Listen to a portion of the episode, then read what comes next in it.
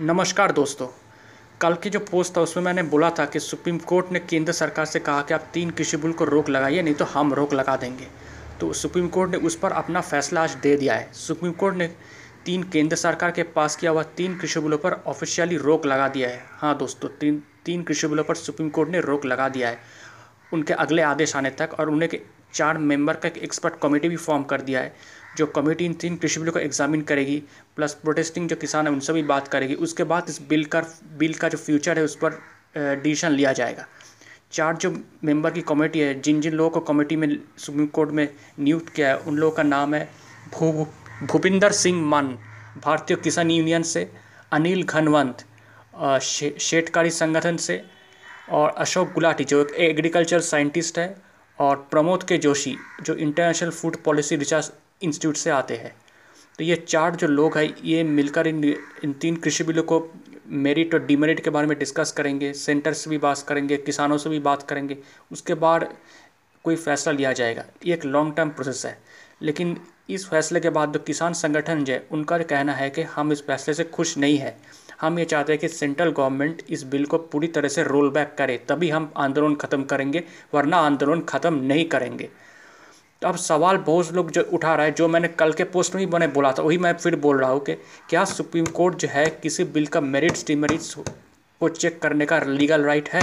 Supreme court का क्या right है? राइट है कि उस बिल का कॉन्स्टिट्यूशन वैलिडिटी चेक करने का। अब सुप्रीम कोर्ट अगर किसी बिल को, पार्लियामेंट के पास हुआ किसी बिल को मेरिट डिमेरिट उस पर चेक करने लग जाएँगे तो फिर गवर्नमेंट के लिए मुश्किल होगा देश चलाना। हर जो रिफॉर्म बिल आएगा, हर जो जो क्रुशल बिल्स आएँगे, जो बड़े बड़े रिफॉर्म को ले, हमारे देश के फ्यूचर के लिए, उस पर अगर ऐसे ही प्रोटेस्ट होगा, ऐसे ही सुप्रीम कोर्ट दखल दखल देना शुरू कर देगा तो फिर क्या होगा? तो ये एक सवाल है जो बहुत से लोगों के मन में जाग रहा है। तो फ़िलहाल देखते हैं क्या होता है, लेकिन डेफिनेटली इस फैसले के बाद विपक्ष जो है, केंद्र सरकार पर हमलावर हो गया है। वो कहते हैं कि कुछ तो कांग्रेस ने तो नरेंद्र सिंह तोमर, जो कृषि मंत्री, उनका इस्तीफा मांग लिया। विपक्ष जो एनसीपी जो वो कह रहे हैं कि सेंटर अपनी गलतियों को स्वीकार करे और किसानों से माफ़ी मांगे। और अभी भी वक्त है इस बिल को रोल रोल बैक करें।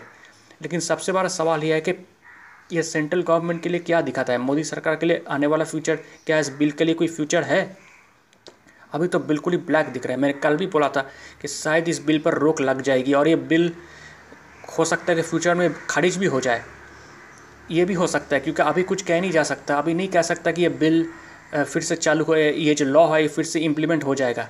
अगर कोई बोलता है कुछ अमेंडमेंट्स करो उस उसके बाद लॉ इम्प्लीमेंट हो तो भी हो सकता है नहीं तो ये लॉ पूरी तरह से खारिज भी हो सकता है। तो दे, देखते हैं क्या होता है लेकिन ये डेफिनेटली एक बड़ा डिसीज़न है सुप्रीम कोर्ट का।